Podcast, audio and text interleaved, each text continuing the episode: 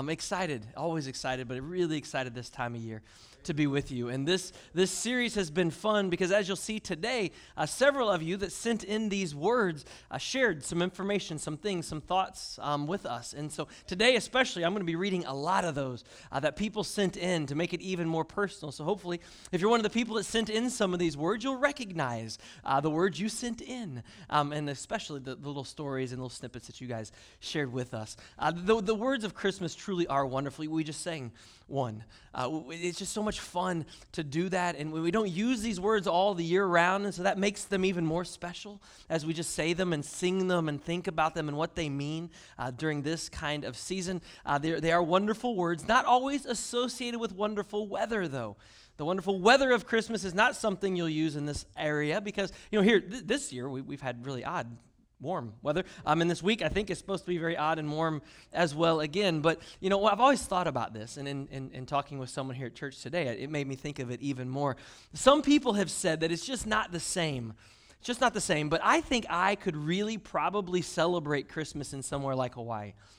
Um, the temperature's only around 81 this time of year, you know, so it's not oppressively hot or anything like that. I think I could I could open presents uh, on the beach uh, or down at the pool. I, I do not think I would have a t- hard time doing that. I would have to give up the potential, and it's always just the potential here, uh, for snow, you know, on Christmas. I would have to give up the wind, the ice, and the worst of all, the, the cold rain. Like that's the worst weather in the entire world is cold rain. And so I would have to give up all of that, but that's a sacrifice I'm willing to make um, for my family. So here's the thing if any of you are looking for a gift for your pastor or the staff, just a suggestion. I'm just throwing out there, you know, hey, whatever. Last week, we, we talked about five words uh, that you guys had sent in. Five words that we began looking at how these words relate to the birth of Jesus. And then how we can use these common words th- throughout this season to then interact with other people every day and maybe help relate the true meaning of the season with them. The first word we talked about was one that you don't often think about when you think about Christmas, but that's the word pain. We're in a season right now where there's a lot of people dealing with pain right now. Some good friends of ours lost their father this last week to COVID. Um, they're going to be obviously struggling and dealing with pain throughout the season like they've never experienced before. Maybe you've experienced loss or separation or, or some other painful memory. And this time of year, some of those things have a tendency to, to revisit us. Our challenge, if we're a follower of Jesus, is, is, to bring that pain into a place like this, bring that pain into our relationship with Christ, and try as hard as we can to give it over to Him and let Him deal with it. Let Him help us, guide us through those times. If we're out there listening to other people and listening to their stories and just sharing conversations, and, and what you've got to understand is during this season, especially, even something as simple as going to dinner sharing a conversation with the person that's your waiter or your waitress, sharing a conversation with, with the cashier here or a stock, or, a stock worker somewhere in a store that's just stocking shelves. Talk to them. Find out, hey, how you doing? It's Chris, Merry Christmas. Uh, how's the season for? Just ask. Because you're probably, if you ask, going to get a story, and you don't know what kind of opportunities that might lead you to, with the purpose being to lead those people that are in pain to Jesus, just like we talked about a few weeks ago with that paralytic who only was healed because his friends saw his pain and took him with their faith to Jesus to be healed. The second word from last week is a common one that we all deal with exhaustion. Exhaustion this time of year, absolutely, it can happen. We ask the question, why? Why are we exhausted? Is it the hustle? Is it the, the travel? Is it the cooking, the shopping, the prep work? All of those things that go into hosting and when we listen to that list, do any of them at all have to do with the worship of our Savior? Because if they don't, if they don't, then maybe, just maybe, they're man made distractions. And they're what's causing us to be tired and to be exhausted throughout the season. And some of us even don't like this season because of the feelings that we get. And so the question for us is do we need to redefine what Christmas means to our family? and emphasize those important things, re emphasize the only things truly that, that matter this time of year, starting with number one, the miraculous birth of our Savior. The final three words from last week were all, were all just motivation for us to get excited about the season. A few of the words that kind of usher in the Holy Spirit, the holiday spirit, really is what the holiday spirit is the Holy Spirit. If you didn't know that, that, that truly are one and the same. It's that same emotion that He brings to each of us. The first word was the word expectation. The word expectation. Do you remember as a child that expectation you had? As a Christmas morning, even some of you that are a little more advanced in the age department, do you remember that expectation of Christmas? Even if I've, I've, heard stories, even if every Christmas you got the exact same gifts and you knew what to expect, did you still long for that time together? Were you excited to see what was in the box or what was beneath the paper? Was it what you had hoped and dreamed of when you opened it? And then think about those expectations of Mary and Joseph as that child was born and they held him and they just pondered. They just wondered and considered everything the angel had told them. And as they were doing that out of nowhere, these random shepherds show up to praise and worship this baby out of absolutely nowhere, this miracle child. With the question to us then being, what expectations do we have of Jesus? He's not above our expectations, if you didn't know that. As a matter of fact, he fully embraces and accepts our expectations. I mentioned this last week, and I mentioned it at the beginning. We've got this little short devotion book. If you didn't get one, please do. Uh, please get one on your way out.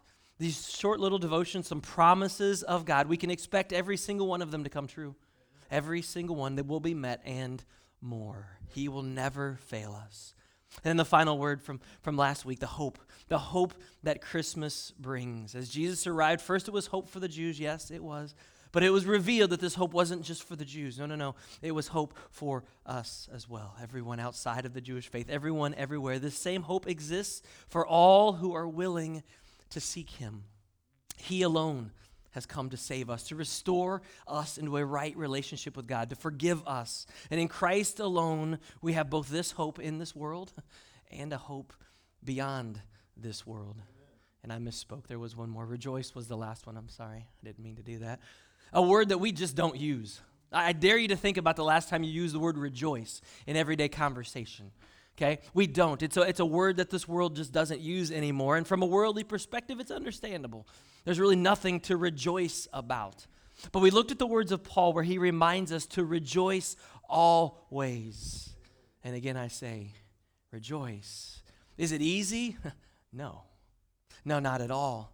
But we must remember that the Lord is near, and that's a reason to rejoice in itself and not to be anxious about anything. And then Paul's prescription to pray, to pray, to pray. And when we're done praying, pray some more. Because when we do, then God's peace will protect us. It will guard our hearts, it will guard our minds, and that is the only way we can get through this world and this life that we are living, the wonderful words of Christmas. This week there's another five, but three of them are very closely related. So they'll all be kind of intertwined in the same part of the message with another one stuck in the middle. The first word that, that I want to show you um, deals with some very specific comments that people sent in. The word is family. Family. Someone wrote this This is the absolute most important thing in my life, short of Jesus Christ.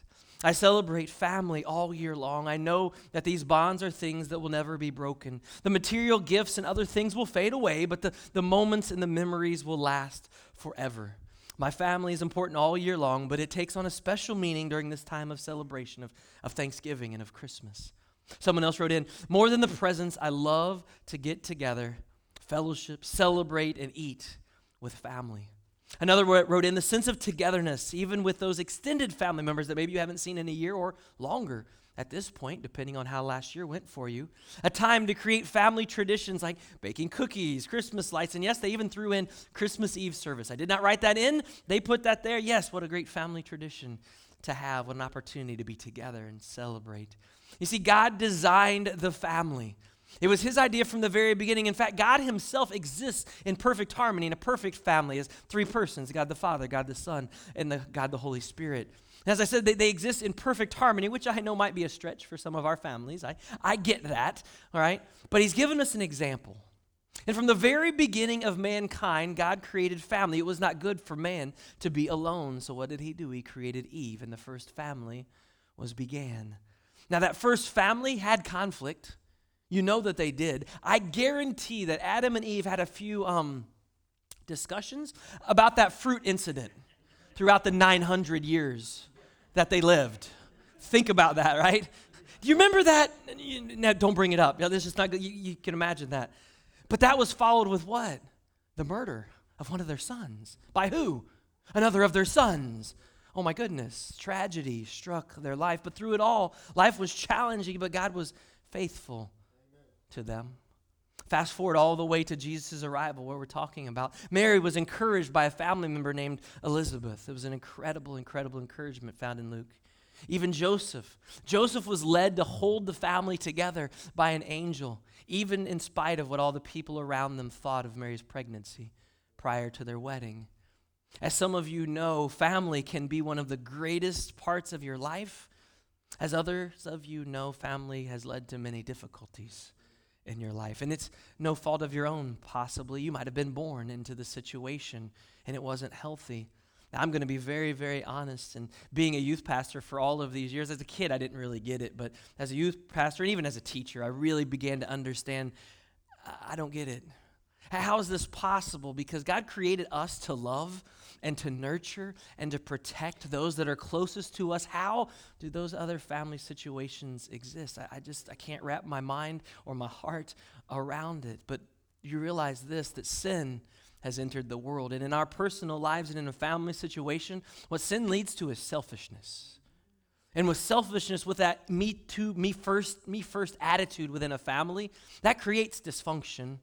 It creates distrust, and ultimately, a lot of times, it creates a destruction for the family. Some of us have experienced that, haven't we? Some of us, let's be really honest, have caused it. If you're listening today and there's something within you that brought you here, there's something that led you here, possibly to hear just this one little part. Maybe since that causation, you have encountered your risen Savior, Jesus Christ, and you've given your life to Him. And if that's the case, then you know what? It's time. It's time to go back into those situations and do whatever you can to make things right. If you were the cause of the brokenness and you've been restored by Jesus, it's time to bring Jesus into those areas of your life, whatever they are. Your actions, your love, they might not completely fix that broken relationship. They might not completely restore that situation, but here's what it will do it will absolutely bring Jesus into the situation, the only one who can heal or restore. And even if those things aren't completely fixed, there's a possibility that someone might be led closer to Jesus because you were willing to try. And in the end, that is the most important relationship, either to begin or to return to, if that's the case in your life. You see, Jesus Christ willingly forgives each and every one of us, which means we in turn must willingly forgive anyone else. Maybe we have to go and we've got to ask for forgiveness. Maybe we have to go and we have to offer forgiveness to someone who's hurt us. The wonderful words of Christmas. That word forgiveness was one that was sent in today, and they said this Jesus' forgiveness, his completed work on the cross, covers all sin from Adam to the last person that draws breath at the end of the earth.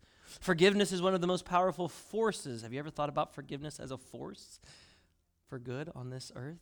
one of the most powerful forces on earth. It brings health and healing and peace. Forgiveness brings life, yes. And it brings freedom. There's tremendous freedom. The freedom found in forgiveness is incredible, whether you are the one being forgiven or the one doing the forgiving. And family and forgiveness, in order for family to truly exist, they got to go hand in hand, don't they? We got to be that way as a family. Now, some of you have been blessed with a different family situation right? Your family has remained united to this point in Christ. And I don't need to tell you what a blessing that is, but I do want to challenge you. What are you doing right now within your family today to ensure that that bond of Christ continues into the next generation and the next generation and the next generation. You see, we don't talk a lot about legacies here at church, but maybe we should spend a little more time on it. Parents, grandparents, yeah, kids, whatever your age, listen very carefully, you see the greatest legacy you could leave for your family is Jesus. the love that you have for him your love for them, and then your love for others. Your witness, your relationship with Jesus put on full display in every area of your life. It starts with your spouse and how you love him or her. It starts with your children and your grandchildren and continues on to your church and your love for the body of Christ. This is essential that you're demonstrating and showing this. And then it continues out of that body of Christ, your love for the community that God has put you in. And then beyond that, into possibly missions all over the world that God might have placed at the center of your heart. All of those things with Jesus at the middle. middle. You see, this legacy is eternal and we really should be praying about it, and we really should be working very diligently on it because it will not happen by accident. It will fall apart if we don't intentionally invest in it. What an opportunity you have to leave your mark, which is actually His mark, not just on this world, but on all of eternity. It's an incredible thought if you haven't thought about it, parents and grandparents. The legacy of faith that you could potentially leave. As believers, you see, we were created for family, but we are also created for family outside of the biological unit. Now, oftentimes in the church, we, we use the word community to describe this type of family. It's, it's another word that someone sent in that's associated with Christmas. Think of it community choirs, festivals, parades, and more are part of the Christmas season. But within the community of faith, it should be so much more than just those small gatherings. The book of Acts records the birth of the church, literally the very, very beginning. Some today, especially within the church, they, they like to romanticize, fantasize about that original church and how absolutely pure it was and how it was so uncorrupted by the world. And I, I really wish that was true. But they had a problem. The early church had a problem, and kind of funny, it's actually a problem that we share with the early church. It's the identical problem they had. Um, it's called, well, they're called um, people. It's really the only problem in the church is, is the people. Um, you see, when the people gather, even for the right reasons, we have a way of bringing things into the situation and, and messing things up.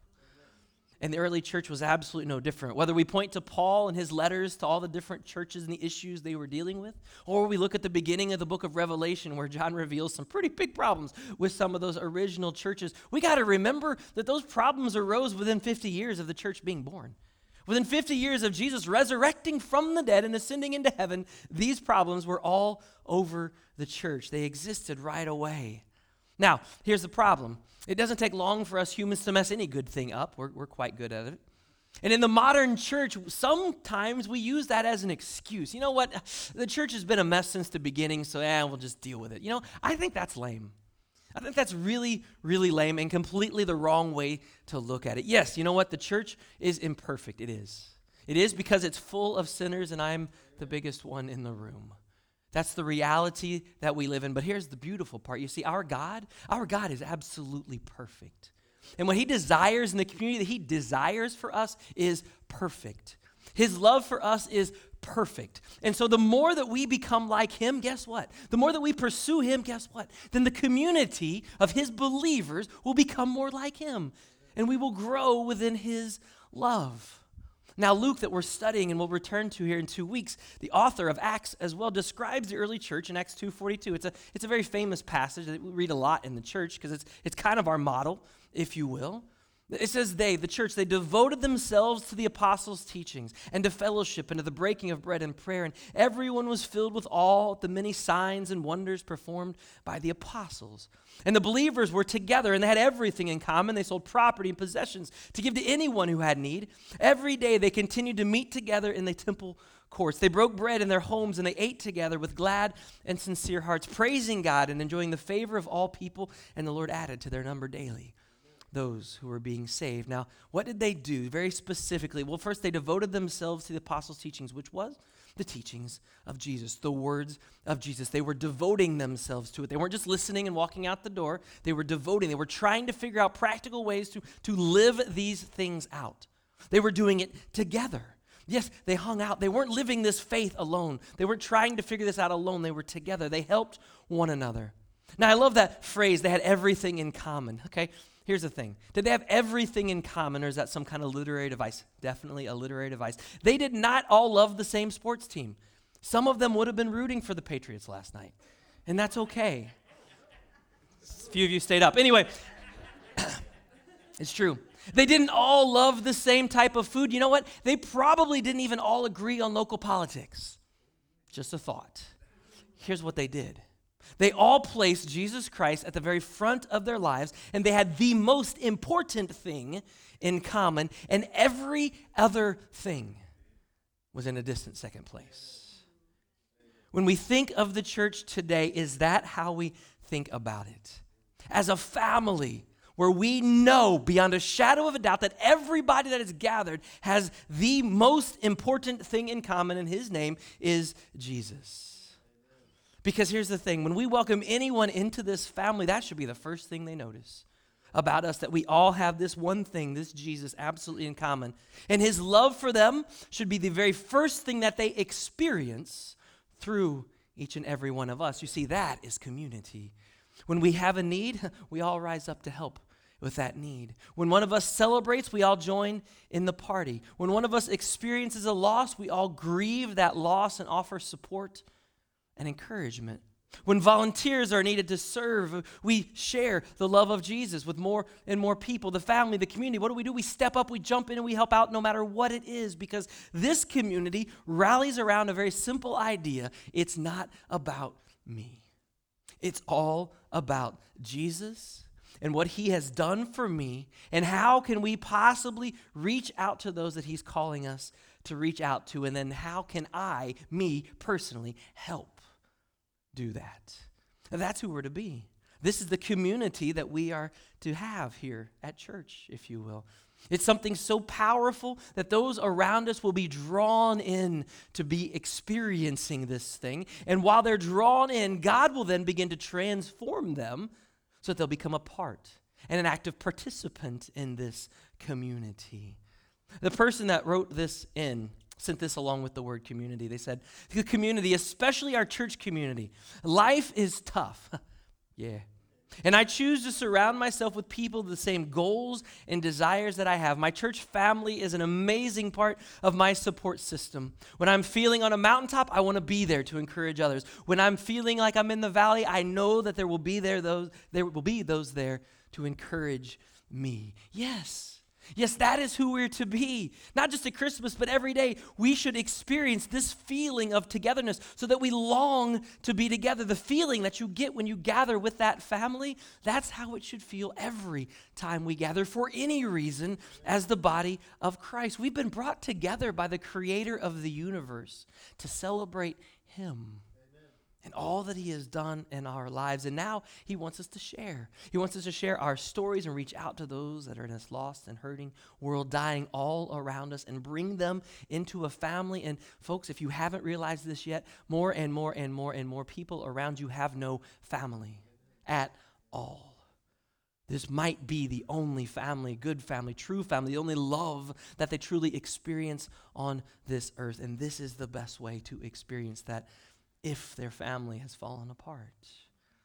So, what arises out of this kind of community? Well, it's the last word for today. One of my favorite words of Christmas the word joy. So simple, so short. What a beautiful word. Listen to some of the things that people shared about joy this time of year. Jesus brings so much joy always. I love the joy, the way the kids light up at Christmas time. Another wrote, The pure joy you see in the children's faces the first snow when they get out there and go sled, or they go to cut down the Christmas tree, or start getting out the direction, uh, the, the decorations. And of course, the, the joy that exists on, on Christmas morning. Another wrote, The joy that babies bring. Now imagine the joy that, brought, that was brought by the birth of, of our Savior. Hmm. Joy in knowing that God loves us so much that He sent His only Son to live among us, teach us, and die for us. I want to repeat that, but I want to change the wording ever so slightly. Joy in knowing that God loves me and He sent His only Son for me so that He live with me and teach me and die for me. Make it personal. Make it personal because it is. My joy and peace spill over into hope for each day loving and serving Him while we live in this fallen world. And the last one, this is a, a longer one. Listen to this little story. The joy of Christmas is Jesus, the very presence of peace and contentment. The joy of Jesus strengthened our family through a jobless 2013 Thanksgiving into Christmas. At this point, I had no desire to put up a tree or any other decorations. However, I was overruled. My focus was on no job instead of Christmas. Little did I know how quickly that was about to change. The only gifting that year was from Jesus, and his gift was priceless. Together, my husband and I learned that true Christmas joy comes from focusing on the birth of Christ. He was the ultimate sacrifice, that joy comes from a grateful heart no matter what is or isn't under the tree.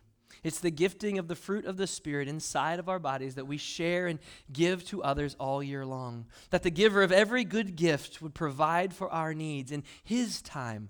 That joy was not dependent on our situation, but rather to count it all joy and focus on what Christ was doing in us and through us. Even though there were no tangible gifts under the tree that year, we were blessed beyond measure to receive a deeper walk with Jesus and trust in His promises. Truly priceless. We choose joy. In your presence is the fullness of joy. Psalm 16, 11. We'll read that full verse a little later on.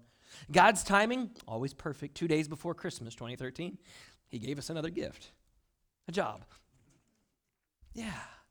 Yeah, the famous message of the angel to the shepherds in Luke 2:10, but the angel said to them, "Don't be afraid. I bring you good news that will cause great joy for all the people." Great joy. One of the most famous Christmas songs of all Joy to the world. The Lord is come.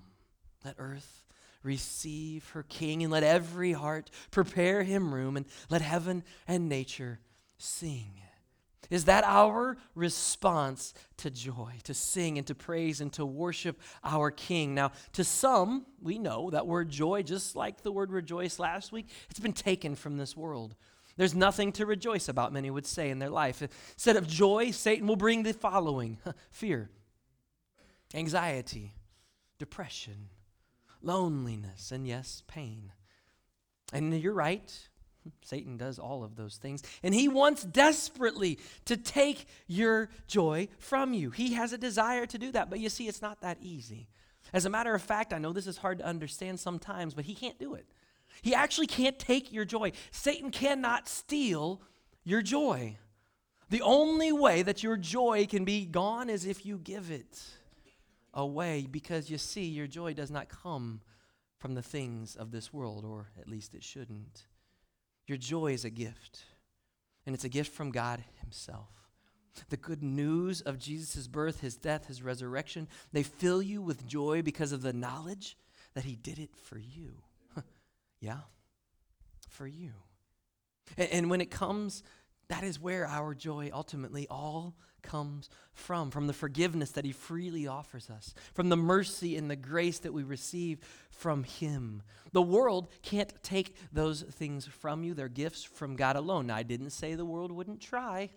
Oh, no, no, it will try time and time and time again to convince you, to persuade you, to trick you into being angry and giving your joy away. It would love that, nothing more than just that. So, what do we have to do? We have to hold really tightly onto our Heavenly Father. So, not let that happen. We got to surround ourselves with the family of Christ to encourage us and to empower us and to help us through these difficult times in life. Paul wrote in chapter 15, verse 13 of the book of Romans to the, the church in Rome May the God of hope fill you with joy. That's where it comes from. And peace as you trust him, so that you may overflow with hope by the power of the Holy Spirit. You see, if you give away your joy, guess what you lose? Hope. You got to hang tight. Psalm 16 11, I told you I'd read the whole verse. You make known to me the path of life. You fill me with joy in your presence, with eternal pleasures at your right hand. You see, this is what God is doing right now in your life. Did you know that? No, maybe not. Well, He's trying. That's what He daily wants to do is fill us with joy. So when you evaluate, when you look around, where does your joy come from? Are you allowing God to provide it or are you seeking it other sources? It's awesome to get joy from your children or from your family or from your job or from that's okay. But you must understand that that joy comes from Christ, not from your job, not from your kids, because all of those things things can happen in every one of those situations. And if that's your only source, we're in trouble. We've got to realize that those are gifts of God, and that the joy that I derive from those things are from Him and from Him alone. Last week, Paul reminded the church in Philippi in chapter 4, verse 8, to guard our hearts. How to do it. To rejoice always, pray continually, and then finally, to think about these things, whatever's true, noble, right, pure, lovely, admirable, whatever is excellent or praiseworthy, to think and to dwell on those things. And when we follow that formula, that prescription from the great physician, then Jesus, then Jesus, our joy in him will be secure. It will be held tight within us. God Himself guards our hearts. God Himself guards our minds and keeps those thoughts from ever even entering. If your joy seems to be misplaced, great news. There's a way to tap back into it, to reaccess it. The joy of the Lord hasn't left you, it doesn't go away. The Spirit of God Himself brings it. And if you are with God, if you have given your life to Christ, and He has firmly planted that within you, you just have to allow it to shine through. His joy will fill you. And when it does, your mood will change. Your attitude will be different. Your heart for others, even your view of this world, will change. God just might begin even to use the most simple things that exist in this world, things you never dreamed of, could bring you joy. If you're like me, God can use even parts of His creation to bring his joy. Yes, he can use his creation to bring his sons and his daughters joy. Absolutely. It could be the smallest thing that triggers that joy. Have any of you ever seen that sunrise or sunset? Have you? Have you ever seen maybe even a, a beautiful piece of artwork? or something like that, and it just sparks something within you, and you're just kind of full of that. Maybe it's the smile of a child, and maybe it's not even your own. maybe that's what brought the smile. but whatever. I know where some of y'all are at life. I get it. I get it. Here's the thing what does God want to use within you to draw that joy to the front of your mind and ultimately to the, the front of your face? I hate to tell you this, but joy should be expressed. It's not meant to dwell inside. As a matter of fact, the joy of the Lord can't be contained. You can't hold it in.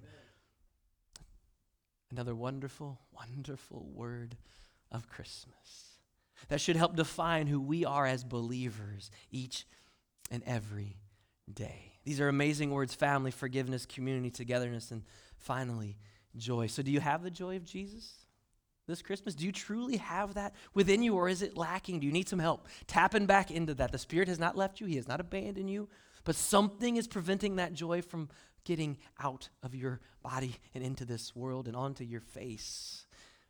Do you need a little help finding that? What about your family? Maybe, as I mentioned earlier, there's some dysfunction. There's been some problems in the past or even in this moment. Maybe there's a relationship that needs restored. There's forgiveness that needs to be asked for. There's forgiveness that needs to be offered. How are you investing in your family right now? Have you thought about being committed to that legacy of faith? Or are you just hoping maybe it happens by accident? Because it won't. It won't. Maybe your family needs prayer. Maybe there's issues outside of your immediate family and they need prayer this morning. Bring it to the Lord. Let's pray over you and your family this holiday season. Maybe you've got family members that have gone astray and you know that and you want nothing more than to bring them back. But every conversation, every time you approach it, it ends up a fight or an argument.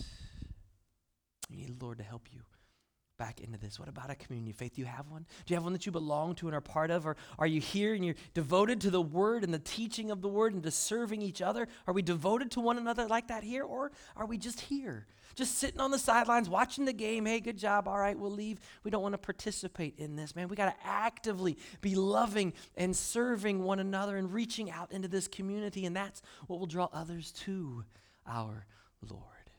It's a beautiful formula. It's a beautiful process that God has given us. And I love how He came and He demonstrated us. He just didn't tell us, do it this way. He came and showed us how to do it. What an opportunity this time of year. Uh, Thanksgiving and Christmas are about so much more, even than just the birth of a Savior, because the birth of a Savior brought in so much more that we can then focus on during these holiday seasons. I don't know the situation in your life, I don't know the situation in your family. I don't know the situation in your heart. I don't know the joy you do or do not have in this point, but I want to let you know that all of those things can be healed through the power of Jesus Christ and His Spirit in your life. Father God, as we come before you in this time of prayer, as we lift up those in the room, those watching online, those that might watch this, who knows, years from now, you can use any method, any tool, any opportunity to seek and save the lost. Father, there are some great, great people in this room that have been a part of some things in their past that they're, they're not so proud of. They've made some mistakes. People have been hurt. We know that that exists. And Father, we know you're the only one that can restore that as it should be. And, and Father, if you've brought them to you, then I know for a fact that's part of your plan. Step one was, was them coming to faith, being saved, Father, being saved for all eternity, being forgiven of their sins, helping them understand how much they are loved by you. But somewhere along that growth in that relationship with you, your challenge to them will be to restore, to go back and forgive, to go back and ask for forgiveness in whatever comes from their past. Father, it's one of the best ways to lead those that we've hurt toward Christ closer to Jesus, is to help them see the change in us. And while those relationships may never be perfect, Father, that person will get a glimpse of you that they've never seen before. And that could change their eternity forever. Father, if the joy has been taken from us for whatever reason, we've given it away because of the circumstances of life. Father, maybe we've questioned you, we've doubted you, we've been angry with you because of the things that have happened in our lives. I pray that today they, they come to peace with you and that they realize that, that, that, your plan is not for this type of relationship, but Father, for you to provide them with the peace and the joy and the love in their hearts, Father, that we sang about as a child. It is deep, deep, deep down in our hearts. But Father, it needs to come out and be on our face and be expressed in every aspect of our life. Father, we thank you for your presence here this morning, the opportunity to worship, and for the joy that you bring. In Jesus' name we pray.